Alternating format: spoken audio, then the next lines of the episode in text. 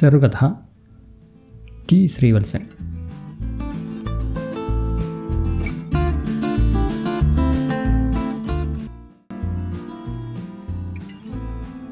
ട്രോളിയും hand ബാഗും back പാക്കും ഇടം കയ്യിൽ കുഞ്ഞും എനിക്ക്. പൊക്കത്ത് കുഞ്ഞും ബിഗ് ഷോപ്പറും പ്ലാസ്റ്റിക് കവറും അവൾക്ക്.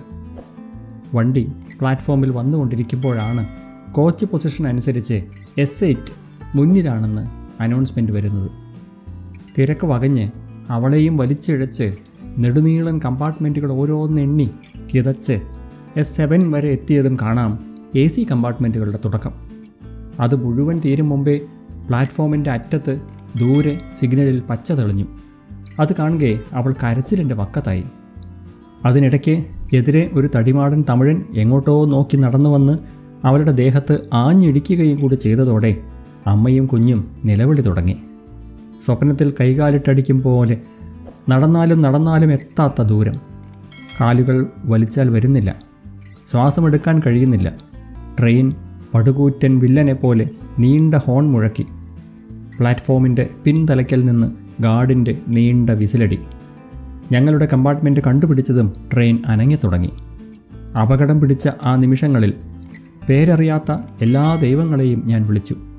അവളെയും കുഞ്ഞിനെയും പിടിച്ച് കയറ്റി പെട്ടിയും ബാഗും വണ്ടിക്കകത്തേക്ക് വലിച്ചെറിഞ്ഞ് കുഞ്ഞിനെ അമർത്തിപ്പിടിച്ച് ഞാൻ ഓടിത്തുടങ്ങി. ഞാൻ കയറിപ്പറ്റും വരെ അവളുടെ നിലവിളി ഉച്ചത്തിലായി. പ്ലാറ്റ്ഫോമിലെ കച്ചവടക്കാരും ചുമട്ടുകാരുമൊക്കെ എന്നെ ശകാരിക്കുന്നതും തെറി പറയുന്നതും കേൾക്കുന്നുണ്ട്. ഒടുവിൽ എങ്ങനെയോ വാതിൽപ്പടിയിൽ തൂങ്ങി വലതുകാലെടുത്തു വെച്ച് കാൽ ഓടിത്തുടങ്ങിയ പ്ലാറ്റ്ഫോമിൽ നിന്ന് ചാഞ്ഞുയർന്നു. നീങ്ങുന്ന വണ്ടിയിൽ നിന്നുകൊണ്ട് മനുഷ്യപ്പറ്റ് പുളിച്ച തെറിയായി വർഷിക്കുന്ന പ്ലാറ്റ്ഫോമിലെ നല്ല മനുഷ്യരെ നോക്കി ഒരു ഇളിഭ്യ ചിരിയും ചിരിച്ച് അകത്തെ തിരക്കിലേക്ക് ഞങ്ങൾ നൂണ്ടിറങ്ങി. പതിനേഴും ഇരുപതും ആണ് ബർത്തുകൾ. രണ്ടും ലോവർ. മിഡിൽ ബർത്ത് തൂക്കുചങ്ങലയിൽ നേരത്തെ ഉറപ്പിച്ച് ആളുകൾ കിടന്നു തുടങ്ങിയിരുന്നു. താഴത്തെ ബർത്തിലാണെങ്കിൽ കുറച്ച് ചെറുപ്പക്കാർ കടലാസ് പൊതികൾ തുറന്നു വെച്ച് കുത്തുന്ന മണമുയരുന്ന ബിരിയാണി ആഘോഷപൂർവം കഴിച്ചുകൊണ്ടിരിക്കുന്നു. നല്ല തണ്ടും തടിയുമുള്ള ഒത്ത നാലഞ്ചെണ്ണം. ഞാൻ ആകെ വലഞ്ഞു. അതെ പതിനേഴും ഇരുപതും ഞങ്ങളുടെ ബർത്താ കേട്ടോ ഓ അതിനെന്താ? ഞങ്ങൾ മാറിത്തരാം. ഈ ഭക്ഷണം ഒന്ന് കഴിച്ചോട്ടെ. ഒരു അഞ്ച് മിനിറ്റ്. അതിവിനയത്തോടെ അവരിലൊരാൾ പറഞ്ഞു. എന്നിട്ട് മറ്റുള്ളവരെ ഉച്ചത്തിൽ ശാസിക്കും മട്ടിൽ അവരുടെ ഭക്ഷണപ്പൊതിയെടുത്ത് ഒരു സീറ്റിലേക്ക് മാറ്റി ഞങ്ങൾക്കായി ഒരു വശം ഒഴിച്ചു തന്നു. ട്രോളിയും ബാഗും സാമഗ്രികളും സീറ്റിനടിയിൽ ഒതുക്കി വയ്ക്കുന്നതിനിടയിൽ അവരുടെ ചിരിയും ബഹളവും തുടർന്നു തുടർന്നുകൊണ്ടേയിരുന്നു. ചെറുപ്പക്കാർ കഴിച്ച ഭക്ഷണത്തിന്റെ അവശിഷ്ടങ്ങൾ സീറ്റ് മുഴുവൻ ചിതറിക്കിടക്കുന്നുണ്ടായിരുന്നു. നീലിമ ഒരു പേപ്പർ കഷ്ണം കൊണ്ട് അത് തുടച്ചു മാറ്റുന്നത് അവരോടുള്ള വെറുപ്പും ദേഷ്യവും അടക്കി ഞാൻ നോക്കിയിരുന്നു. കുട്ടികളെ രണ്ടുപേരെയും സീറ്റിൽ കിടത്തി അവൾ വിയർപ്പാറ്റിക്കൊണ്ട് കുനിഞ്ഞ് വളഞ്ഞൊതുങ്ങി കഴുത്തൊടിക്കുന്ന മിഡിൽ ബർത്തിനടിയിലെ ഇരുട്ടിലിരുന്നു. ആദ്യത്തെ തീവണ്ടി യാത്രയുടെ പേടിപ്പെടുത്തുന്ന അത്ഭുതത്തോടെ രണ്ട് കുഞ്ഞുങ്ങളും കിടന്ന കിടപ്പിൽ ചുറ്റും പരിഭ്രമിച്ച് നോക്കിക്കൊണ്ടിരുന്നു. അമ്പരപ്പ്. രണ്ടിനും മിണ്ടാട്ടമില്ല. അവരുടെ വയറ്റിൽ മാറി മാറി മൃദുവായി തട്ടിക്കൊണ്ട് ചെറുപ്പക്കാരുടെ ബഹളം ചൂണ്ടി നീലിമ അസ്വസ്ഥപ്പെട്ടു. ഞാൻ കണ്ണുകൊണ്ട് കുഴപ്പമില്ല മാറിക്കോളും എന്നർത്ഥം വരുത്തി ഞെരുങ്ങിയിരുന്നു. ട്രെയിൻ ഇപ്പോൾ നല്ല വേഗം കൈവരിച്ചു കഴിഞ്ഞു. മുകളിൽ മൂന്ന് ദിശയിലേക്ക് മാത്രമായി ഉച്ചത്തിൽ കറങ്ങിക്കൊണ്ടിരിക്കുന്ന ഫാനുകളിൽ ഒന്നിന് നേരെ നീങ്ങിയിരുന്നുകൊണ്ട് വിയർപ്പാറ്റി ഞാൻ വണ്ടിയിലേക്ക് കയറിപ്പറ്റിയ സാഹസം ഒന്ന് ഓർത്തെടുക്കാൻ ശ്രമിച്ചു. അപകട മുഹൂർത്തങ്ങൾ ഓരോന്നും എങ്ങനെയെങ്കിലും കടന്നുകൂടി സുരക്ഷിതമായതിനു ശേഷമാണ് ആ ചെയ്ത സാഹസത്തിന്റെ തരിപ്പ് ശരീരത്തിൽ ഇരച്ചു കയറുക. ഓടുന്ന വണ്ടിയിലേക്ക് കൈക്കുഞ്ഞുമായി ഓടിക്കയറിയ ബുദ്ധിശൂന്യതയുടെ വലിപ്പം അപ്പോൾ മാത്രമാണ് ഞാൻ ശരിക്കും തിരിച്ചറിഞ്ഞു തുടങ്ങിയത്. കാലെങ്ങാനും ഇടറിയിരുന്നെങ്കിൽ പിടിച്ച പിടി വഴുതിയിരുന്നെങ്കിൽ സ്റ്റെപ്പിൽ കാൽ വയ്ക്കാൻ കഴിയാതിരുന്നെങ്കിൽ സംഭവിച്ചതിന്റെ ആഴമറിയാതെ മലർന്നു കിടന്ന് കൈകാലിട്ടടിക്കുന്ന കുഞ്ഞുങ്ങളെ നോക്കി നെടുവീർപ്പിട്ടുകൊണ്ട് ഞാൻ എന്റെ പരിഭ്രമം മറയ്ക്കാൻ ശ്രമിച്ചു. ചെറുപ്പക്കാരുടെ ബഹളം പെട്ടെന്ന് തീരുന്ന ലക്ഷണമില്ല. വഷളൻ തമാശകൾ ഉച്ചത്തിൽ പറഞ്ഞ് രാക്ഷസീയമായി ചിരിച്ച് കയ്യിലെടുത്ത ഭക്ഷണം മറ്റവനെ ഊട്ടാൻ ശ്രമിച്ച് അവനത് തട്ടിത്തെറിപ്പിച്ച് കയ്യാങ്കളിയായി ഇടയ്ക്കിടെ ഞങ്ങളെ നോക്കി കൃത്രിമ ഭവ്യത നടിച്ച് ഒരസംബന്ധ നാടകം തിമർത്താടുകയാണ് അവർ. ഇരുട്ടിൽ കൂനിക്കൂടിയിരിക്കുന്ന നീലിമയിലേക്ക് അവരുടെ കണ്ണുകൾ തവണ വെച്ച് തെന്നി വീഴുന്നത് അവൾക്കും എനിക്കും ഒരുപോലെ അലോസരമുണ്ടാക്കി. റിസർവ് ചെയ്ത ബർത്തിനായി കാത്തിരിക്കുന്ന കുടുംബത്തെ മറ്റു ബർത്തുകളിൽ ഉറങ്ങിക്കിടക്കുന്നവരെ ആരെയും തരിമ്പും കൂസാതെ യൗവനം ആഘോഷിക്കുന്ന അവർ മദ്യവെച്ചിട്ടുണ്ടാവുമെന്ന് ഞാൻ ഊഹിച്ചു. അതല്ലാതെ ഇത്ര പ്രകടനപരത കാണാൻ സാധ്യതയില്ല. ജോമോൻ എവിടറാ കൂട്ടത്തിലൊരാൾ ഉച്ചത്തിൽ ചോദിച്ചു അവൻ തൂറാൻ പോയിരിക്കുകയായിരിക്കും കൂട്ടച്ചിരിയിൽ കലാശിച്ച ആ ഉത്തരത്തിൽ ഞങ്ങൾ ചൂളുന്നത് നാലുപേരും ആസ്വദിച്ചു. ട്രെയിനിന്റെ ആട്ടത്തിൽ അവന് പറ്റുമോ എന്റെ മുഖത്തെ അമർഷം കണ്ടിട്ടാവണം. ആ പറഞ്ഞവൻ എച്ചിൽ കൈകൊണ്ട് വാ പൊത്തി കാണിച്ച് കൃത്രിമ വിനയം നടിച്ചു. ഭക്ഷണം തീരുന്നതിന്റെ സൂചനകൾ തന്നുകൊണ്ട് അവർ പാർസൽ കടലാസ് കൊണ്ട് തന്നെ സീറ്റിൽ ചിതറിയ ബിരിയാണി തരികളും എല്ലിൻ കഷ്ണങ്ങളും അമർത്തി തുടച്ച് വാരിയെടുത്തു. വെള്ളക്കുപ്പികൾ മാറി മാറി കുടിച്ച് തീർത്ത് ഉച്ചത്തിൽ അശ്ലീലമായ ഏമ്പക്കം വിട്ടുകൊണ്ട് ഓരോരുത്തരായി എണീറ്റു. അവസാനത്തെ ആളും എണീക്കാൻ കാത്ത് ഞാൻ കയ്യിൽ കരുതിയ പഴയ തുണി കൊണ്ട് സീറ്റ് മുഴുവൻ തുടച്ചെടുത്തു. അച്ചാറും സാലഡും തൂവി കിടക്കുന്നത് എത്ര തുടച്ചിട്ടും മായുന്നില്ല. അവയുടെ കലർപ്പ് ഗന്ധം ഓക്കാനം ഉണർത്തുന്നതുമാണ്. ബാഗിൽ നിന്ന് കട്ടിയുള്ളൊരു ഷീറ്റെടുത്ത് കുടഞ്ഞു വിരിച്ച് ഒരാളെ മാറ്റിക്കിടത്തി ഞാനും സീറ്റിൽ കഴുത്തുമടക്കി കുനിഞ്ഞിരുന്നു. നീലിമയ്ക്ക് ഇത്തിരി ആശ്വാസമായതുപോലെ. അമ്മയെ വിളിച്ചില്ല കേട്ടോ വണ്ടി ഓടുമ്പോൾ റേഞ്ച് കട്ടാവും വിളിച്ചോ? എന്റെ ഫോൺ എവിടെയാണാവോ? അവളത് ബാഗിൽ തപ്പുന്ന നേരം കൊണ്ട് എന്റെ മൊബൈൽ നമ്പർ ലോക്ക് തുറന്ന് അവളുടെ അമ്മയുടെ നമ്പർ തപ്പിയെടുത്ത് ഡയൽ അമർത്തി അവൾക്ക് കൊടുത്തു. ചിന്നു ഒറ്റയ്ക്കായതിന്റെ അങ്കലാപ്പിൽ മറ്റേ സീറ്റിൽ കിടന്ന് എനിക്ക് നേരെ കൈ കാണിച്ച് കരയാൻ തുടങ്ങി. കൈ നീട്ടി എത്തിച്ച് അവളെ സമാശ്വസിപ്പിക്കും മട്ടിൽ കൈകളിൽ ഇക്കിളിയാക്കി ചിരിപ്പിച്ചതോടെ വീണ്ടും ട്രെയിൻ ശബ്ദത്തിലേക്കും കുലുക്കത്തിലേക്കും അവൾ ശ്രദ്ധ തിരിച്ചു. ആ അമ്മേ ഞങ്ങൾ കയറിയിട്ടോ കുഴപ്പമൊന്നുമില്ല. അപ്പുറത്തുനിന്ന് തുരിതരാ ചോദ്യങ്ങൾ വരുന്നുണ്ടെന്ന് അവളുടെ മടുപ്പ് ഗോഷ്ഠികൾ കാണുമ്പോൾ അറിയുന്നുണ്ട്. അതൊന്നും കുഴപ്പമില്ല അമ്മേ. ഞങ്ങൾ നോക്കിക്കോളാം. റേഞ്ച് കട്ടാവുന്നുണ്ട്. എത്തിയിട്ട് വിളിക്കാട്ടോ. അമേരിക്കയിലുള്ള അവരുടെ അമ്മായി കൊടുത്തയച്ച കയ്യും കാലുമൊക്കെ മൂടി ഒന്നിച്ചിറക്കിയിടാവുന്ന തലയും ചെവിയും വരെ മൂടുന്ന ഒറ്റ വസ്ത്രം ധരിച്ച് രണ്ട് സീറ്റിൽ രണ്ട് ആത്മാക്കൾ. ഇത്രയൊക്കെ ആയിട്ടും അത്ഭുതം മാറിയിട്ടില്ല. ഒമ്പത് മാസമായി. ഓർക്കുമ്പോൾ ഒമ്പത് യുഗം പോലെ. വെള്ളത്തിൽ മുങ്ങി താഴ്ന്നു മുങ്ങിത്താഴ്ന്നുപോയി ഇടയ്ക്കുയർന്ന് ശ്വാസമെടുത്ത് വീണ്ടും മുങ്ങും പോലെ. വല്ലപ്പോഴും ഇരുന്നും ചാഞ്ഞും കെട്ടുന്ന ഉറക്കം മാത്രം. നീലിമയാണെങ്കിൽ വിളറി മെലിഞ്ഞ് പ്രേതം പോലായിരിക്കുന്നു. ഇപ്പോൾ അല്പമൊന്ന് ശ്വാസമെടുക്കാനുള്ള സാവകാശം കിട്ടുന്നു എന്ന് വേണമെങ്കിൽ പറയാം. ഓഫീസിൽ നിന്ന് വരുമ്പോൾ മിക്കവാറും കാണുന്നത് പരമദയനീയമായ ഒരു കാഴ്ചയായിരിക്കും. ബെഡ്റൂമിൽ നിലത്ത് വിരിച്ച കിടക്കയിൽ ചുമരോരം ചേർന്ന് ചാരിയിരുന്ന് രണ്ട് കൈയിലും ഓരോ കുഞ്ഞുങ്ങളെ കിടത്തി അവൾ പാൽ കൊടുക്കുകയായിരിക്കും. പാൽ കുടിച്ച് കുഞ്ഞുങ്ങൾ പാതി മയക്കത്തിലായിരിക്കും. അവളും മാറിടം മലർക്കെ തുറന്ന് രണ്ട് കൈയിലും ഊർന്നു വീഴും പാകത്തിൽ കുഞ്ഞുങ്ങളെ താങ്ങി തല ചരിച്ച് മയങ്ങുകയായിരിക്കും. യാ ദേവി സർവഭൂതേഷു എന്നോർക്കാൻ ഒരു നിമിഷാർദ്ധം വിശ്വരൂപ ദർശനം തന്ന് അവൾ ഞെട്ടി ഉണരും. ഒന്ന് വേഗം വാ. എനിക്ക് മൂത്രമൊഴിക്കാൻ മുട്ടിയിട്ട് കുറേ നേരമായി കുഞ്ഞുങ്ങളെ കൈകളിൽ വാങ്ങി ഞാൻ എന്റെ ഡ്യൂട്ടി രജിസ്റ്ററിൽ ഒപ്പുവെക്കും നമുക്ക് ആരെയെങ്കിലും സ്ഥിരമായി നിർത്തിയാലോ? ഓ ഇത്ര മാസമൊക്കെ കടന്നു കിട്ടിയില്ലേ? ഇനിയൊക്കെ അവർ ശരിയായിക്കൊള്ളും. അപ്പോഴേക്കും നിനക്ക് വല്ല അസുഖവും വരും. അത് സാരമില്ല. അങ്ങനെ തീരെ വയ്യാതാവുമ്പോൾ നോക്കാം. ഇപ്പോൾ ഇങ്ങനെയൊക്കെ പോട്ടെ. ഉച്ചത്തിൽ ബഹളം വെച്ചുകൊണ്ട് ചെറുപ്പക്കാർ തിരികെ എത്തി ഇരുട്ടിൽ പഴയ സീറ്റ് കണ്ടുപിടിക്കാൻ കഴിയാഞ്ഞ് അവർ നീലിമയെ അടയാളമായി തിരിച്ചറിയുന്നത് അവളെ വിഷമിപ്പിക്കുന്നതിന്റെ കഷ്ടം ഞാൻ കടിച്ചമർത്തി. അവരന്യോന്യം ആ രഹസ്യം വിനിമയം ചെയ്യുന്നത് എല്ലാവർക്കും മനസ്സിലാകും വിധത്തിലായിരുന്നു. അവൾ ഇത്തരം സാഹചര്യങ്ങളൊന്നും പരിചയിച്ചിട്ടില്ലാത്തതുകൊണ്ട് എന്റെ ഉത്തരവാദിത്വം ഇരട്ടിയാവുകയാണ്. ഏയ് നിങ്ങളെന്താ പിന്നെയും? ഭക്ഷണം കഴിക്കുമ്പോൾ ശല്യം ചെയ്യേണ്ടെന്ന് കരുതിയാണ് അപ്പോഴേ. ഇതിപ്പോൾ വീണ്ടും ഞങ്ങളുടെ സീറ്റിൽ? അടങ്ങ് ചേട്ടാ. ഞങ്ങളുടെ സീറ്റ് തൊട്ടപ്പുറത്താണ്. അവിടെ ഒരു സ്ത്രീ കുഞ്ഞിന് പാൽ കൊടുക്കുന്നു. അതൊന്ന് കഴിഞ്ഞോട്ടെ. മോശമല്ലേ? അവിടെ ചെന്ന് അവരെ ബുദ്ധിമുട്ടിക്കുന്നത്? ഇതാ ഈ മിഡിൽ ബർത്ത് ജോമാണ്ടിയാ അവൻ ഇപ്പം വരും.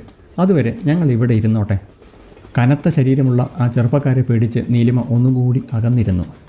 കൂടുതൽ സ്ഥലം കിട്ടിയ സന്തോഷത്തിൽ മൂന്ന് പേർ അവളുടെ ബർത്തിലിരുന്നു. കൂട്ടത്തിൽ പ്രാകൃതനായ ഒരുത്തൻ അവളോട് കൂടുതൽ ചേർന്നിരിക്കുന്നു. ഞാനാകെ സ്തംഭിച്ചു പോയി എന്നെ തീരെ അവഗണിച്ചുകൊണ്ട് അവർ കുട്ടികളെയും നീലിമയെയും മാറി മാറി നോക്കുന്നു. ചേച്ചി ഇരട്ടകളാ. അവളൊന്നും മിണ്ടിയില്ല. ഭാഗ്യം ചെയ്യണം ഇരട്ടകളെ കിട്ടാൻ. ചേട്ടൻ നല്ല പവർഫുൾ ആയിരിക്കും അല്ലേ ചേച്ചി? ഇരുട്ടിൽ ആരാണത് പറഞ്ഞതെന്ന് മനസ്സിലാക്കാനായില്ല. നീലിമ കരച്ചിലിന്റെ പക്കത്താണെന്ന് എനിക്ക് മനസ്സിലായി. എനിക്കാണെങ്കിൽ കലി പെരുത്തു വരുമ്പോൾ തന്നെ നാവിറങ്ങിപ്പോകുന്ന നിസ്സഹായതയും രണ്ടും കൽപ്പിച്ച് ഞാൻ എഴുന്നേറ്റ് നിന്നു. എന്റെ ബർത്തിലിരിക്കുന്നവൻ എന്റെ കൈ പിടിച്ച് വലിക്കാൻ തുടങ്ങി. ചേട്ടൻ പിണങ്ങല്ലേ? ഞങ്ങൾ ഒരു അഞ്ച് മിനിറ്റ് അത് കഴിഞ്ഞ് അങ്ങോട്ട് മാറിക്കോളാം. രാജേഷേ ഒന്ന് മിണ്ടാതിരുന്നൂടെ നിനക്ക്. സാർ എത്ര ഡീസന്റാ നോക്ക്. ഈ തങ്കക്കുടങ്ങളെ നോക്കടാ. പ്രാകൃതൻ നീലിമയുടെ നെഞ്ചിന് കുറക്കെ കൈനീട്ടി അപ്പുറത്ത് കിടക്കുന്ന കുഞ്ഞിനെ താലോലിച്ചു.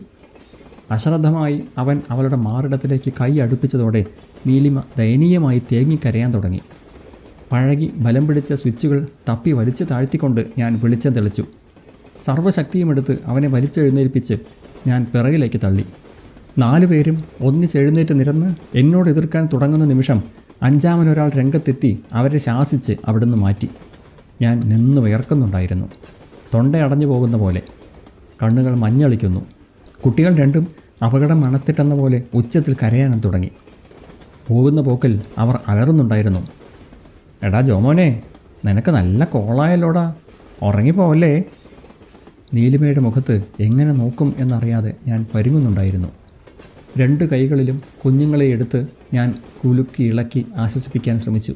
സഭാമധ്യത്തിൽ വെച്ച് അപമാനിക്കപ്പെട്ട സ്വന്തം ശരീരവുമായി അവൾ എന്നിലെ ധർമ്മഷണ്ഡത്വത്തെ പരമപുച്ഛത്തോടെ വീക്ഷിക്കുന്നുണ്ടായിരുന്നു.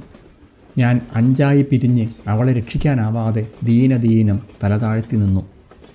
ജോമോൻ ആ സന്ദർഭത്തിന് യോജിച്ച വിധം കുറേ നേരം മൗനം പാലിച്ച് പിന്നെ അവർക്ക് വേണ്ടി ക്ഷമയാചിച്ചു അവരിത്തിരി കഴിച്ചിട്ടുണ്ട്.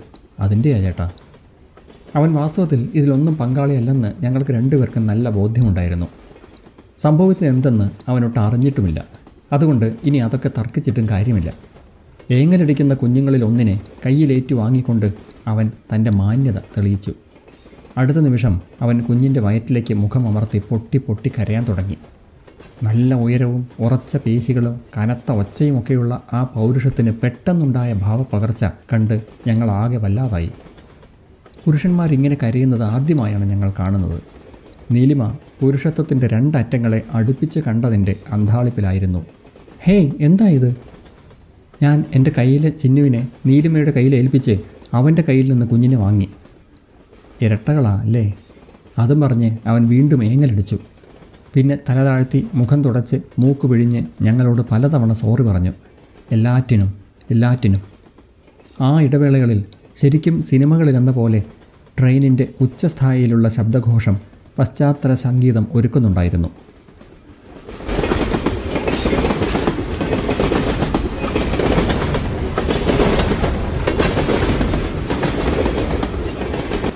ഇടുങ്ങിയ സ്ഥലങ്ങളിൽ മൂന്നുപേരും മുഖത്തോട് മുഖം നോക്കാതിരിക്കാനായി തറയിലേക്കും സ്വന്തം ചെരുപ്പിലേക്കും ബെർത്തിനടിയിലെ ശൂന്യമായ ഇരുട്ടിലേക്കും ഒക്കെ പൊള്ളയായി നോക്കിക്കൊണ്ടിരുന്നു.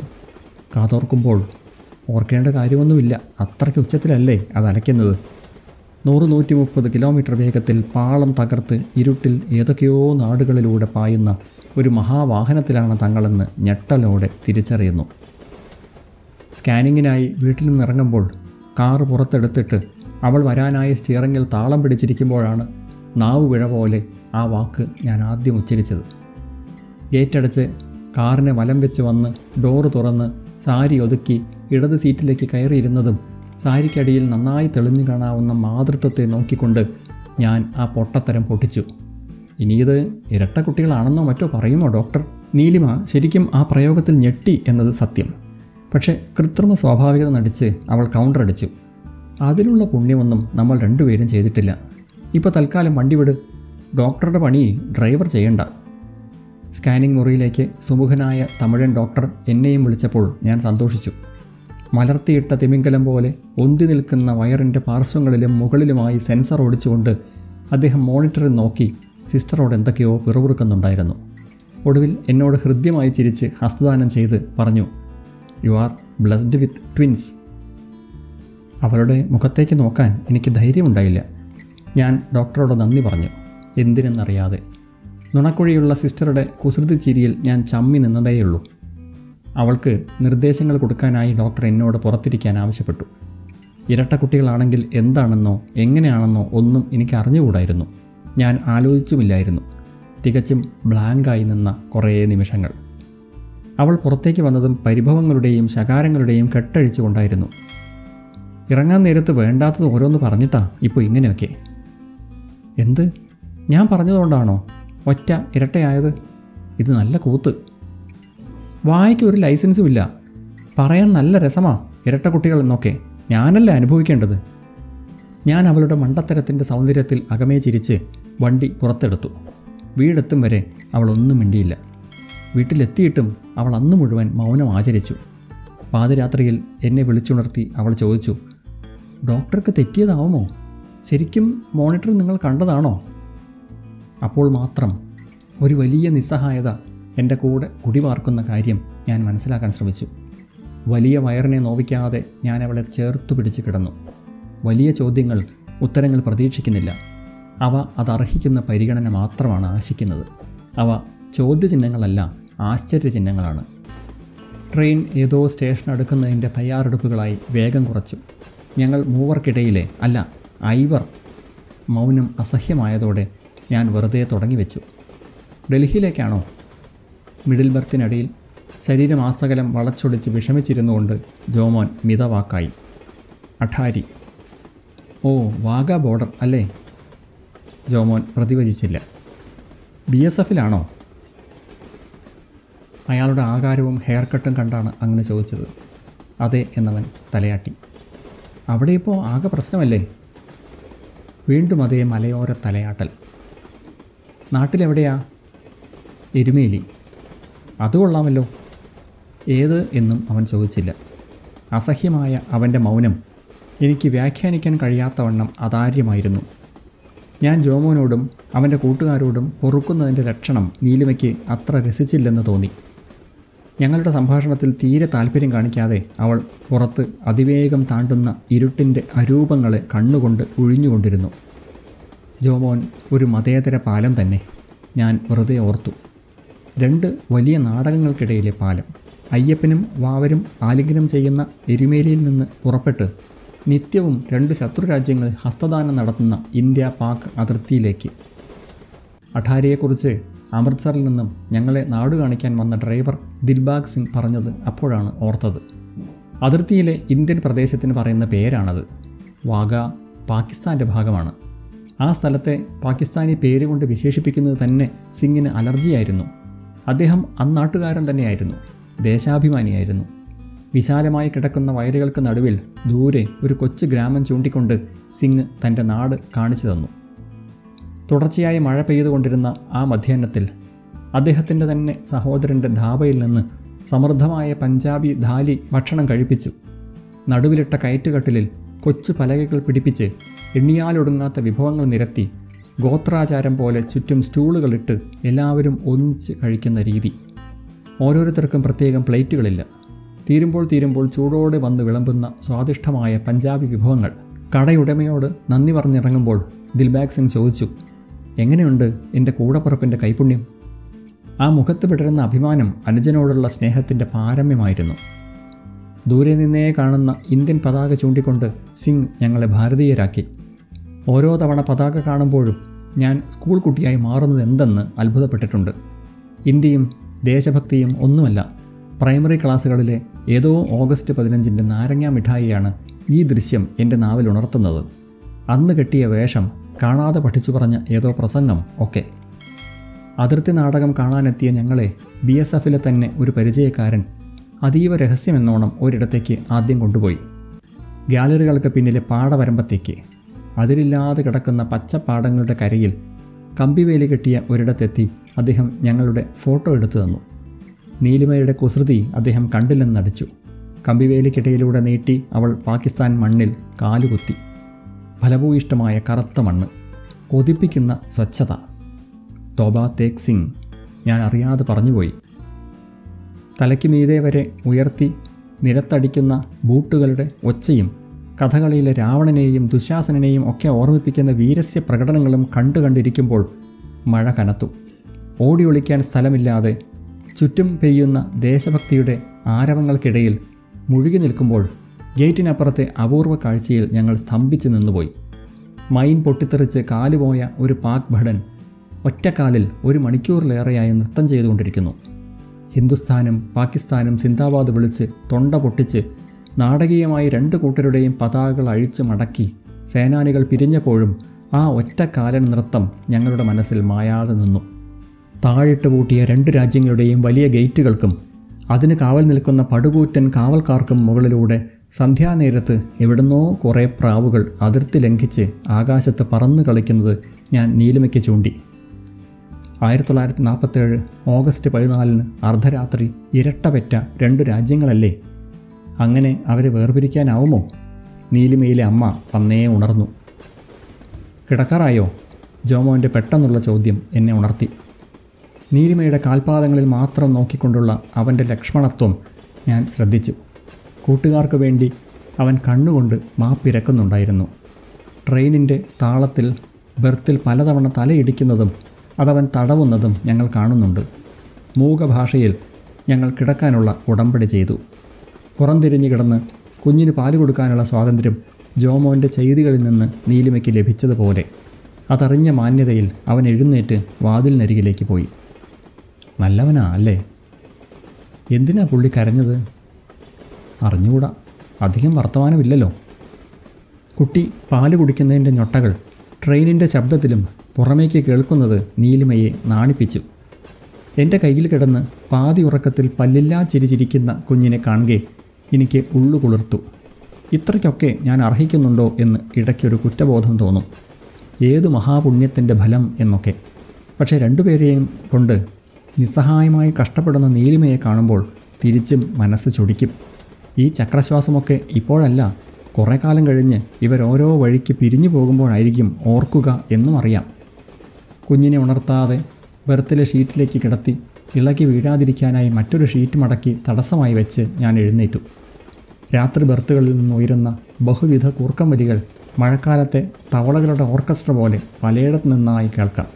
ഒരാളുടെ കൂർക്കം വലിക്ക് മറ്റൊരാൾ ഉത്തരം നൽകുന്നത് പോലെയൊക്കെ തോന്നിപ്പോകും ചിലപ്പോൾ. മനുഷ്യ ശബ്ദങ്ങളുടെ അശ്ലീല സതിര് ഞാൻ ഓർത്ത് ചിരിച്ചു. നീലിമയോട് ഇപ്പോൾ വരാമെന്ന് ആംഗ്യം കാണിച്ച് ഞാൻ കമ്പികളിൽ പിടിച്ച് ബാത്റൂമിലേക്ക് നടന്നു. അതിശക്തമായ തണുത്ത കാറ്റടിക്കുന്ന വാതിലിനരികിൽ ജോമോൻ ഇരുട്ടിലേക്ക് നോക്കി ശൂന്യനായി നിൽക്കുന്നത് ഇവിടുന്നേ കാണാം. ഞാൻ ബാത്റൂമിലേക്ക് പോകുന്നത് കാണുന്നുണ്ടെങ്കിലും അവൻ ശ്രദ്ധിച്ചതേയില്ല. പോയി തിരിച്ചു വരുമ്പോഴും അതേ നിൽപ്പ് തന്നെ. സൂക്ഷിക്കണേ.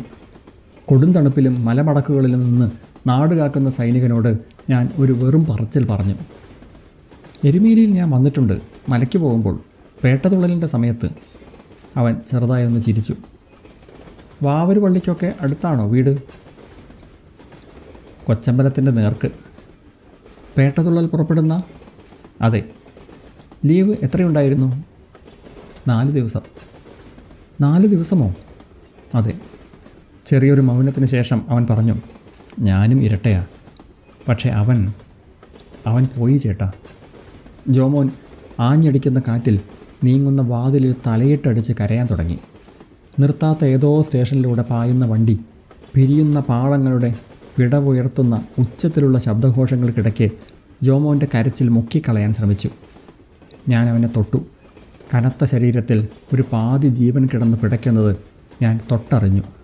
പതിയെ അവനെ വാതിലിനരികിൽ നിന്ന് മാറ്റി നിർത്തി. ഞാൻ അത് വലിച്ചടച്ച് കുറ്റിയിട്ടു. എന്തായിരുന്നു? അവന് ജനിക്കുമ്പോഴേ ഹാർട്ടിലെ ഒരു വാൾവിന് തകരാറുണ്ടായിരുന്നു. കുറേ ചികിത്സിച്ചു. ചാച്ചനും മമ്മിയും നേർച്ചയും വഴിപാടുമൊക്കെ കുറേ നടത്തി. രണ്ട് തവണ ഓപ്പറേഷൻ വേണ്ടി വന്നു. പക്ഷെ കാര്യമുണ്ടായില്ല. ആകാരത്തിന് ഒട്ടും ചേരാത്ത ഒരു നീണ്ട തേങ്ങലിലേക്ക് അവൻ വീണ്ടും കൂപ്പുകുത്തി. ഈശ്വര ഞാൻ എന്ത് ചെയ്യും? എന്ന അങ്കലാപ്പിൽ നിൽക്കുമ്പോഴാണ് കുഞ്ഞ് ബർത്തിൽ തനിച്ചാണല്ലോ എന്നോർത്തത്. ഞാൻ ജോമോനെ തൊട്ടതേയുള്ളൂ. അവൻ കൂടെ വന്നു. ഇരുട്ടിൽ രണ്ട് ബർത്തിലേക്കും കൈയെത്തിച്ച് രണ്ടുപേരും വീഴാതെ കാത്ത് നീലിമ തല കുനിച്ചിരിക്കുന്നു. ഉറങ്ങാതെ കുറ്റപ്പെടുത്തലില്ലാതെ. കിടന്നോളൂ. ഞാൻ ജോമോന് മിഡിൽ ബർത്ത് ചൂണ്ടി. കുറ്റവാളിയെപ്പോലെ അവൻ ആജ്ഞകൾ അനുസരിക്കുന്നു. മുഖം തരാതെ തന്നെ തന്നെ അടക്കുന്നു. കിറ്റുകളെടുത്ത് സീറ്റിനടിയിലേക്ക് ചവിട്ടി തിരികെ ബർത്തിന്റെ ചങ്ങലകളും ഹുക്കും നേരെ വീണിട്ടുണ്ടോ എന്ന് ഉറപ്പുവരുത്തി പച്ചയ്ക്ക് കയറി കിടക്കുന്നു കണ്ണടയ്ക്കാതെ ഓർമ്മകൾക്ക് തിന്നാൻ വിട്ടുകൊടുത്തുകൊണ്ട്. മോളെ പതുക്കെ ചുമരരികിലേക്ക് നീക്കി ഞാനും കിടന്നു. അത് കാണുകെ നീലിമയും അവൾ എന്തോ കണ്ണുകൾ കൊണ്ട് ചോദിക്കുന്നുണ്ടായിരുന്നു. അതിനിടെ മോൾ ഉണർന്നപ്പോൾ അവൾ അങ്ങോട്ട് ശ്രദ്ധിച്ചു. എന്റെ നേരെ മുകളിൽ ഒരു മഹാവേദന ഉടലെടുത്ത് കിടക്കുന്നത് ഞാൻ അറിയാൻ ശ്രമിച്ചു. ഇവരെ പോലെ തന്നെ അമ്മ വയറ്റിലെ എല്ലാം പങ്കിട്ട് തിന്നവർ ലോകം ഒന്നിച്ചറിഞ്ഞവർ ഏകാന്തത എന്ന വാക്കിന്റെ അർത്ഥമറിയാത്തവർ വികാരങ്ങൾക്ക് സ്വകാര്യതയുണ്ടോ എന്ന് തന്നെ തിരിച്ചറിയാത്തവർ. ഇത്രകാലം എല്ലാം പകുതി അറിഞ്ഞ ജോമോൻ ഇനി മുതൽ എല്ലാം ഇരട്ടി അനുഭവിക്കുന്നല്ലോ എന്നോർത്തപ്പോൾ പേടിപ്പിക്കുന്ന അതിന്റെ കണക്ക് എന്നെ വിറളി പിടിപ്പിച്ചു. ബെർത്തിൽ തലയിടിച്ച് വേദനിച്ചെങ്കിലും ഞാൻ വീണ്ടും എഴുന്നേറ്റ് കൂനിക്കൂടിയിരുന്ന് ചിന്നുവിനെയും മിന്നുവിനെയും നോക്കി. നീളമുള്ള ആഴമുള്ള അശരണമായ ഒരു നോട്ടം. പുറത്ത് ക്രൂരമായ രാത്രിയിൽ ഇരട്ടപ്പാളങ്ങളിലൂടെ ട്രെയിൻ അന്തം വിട്ട് കുതിച്ചു പായുന്നുണ്ടായിരുന്നു ഒറ്റയ്ക്ക്.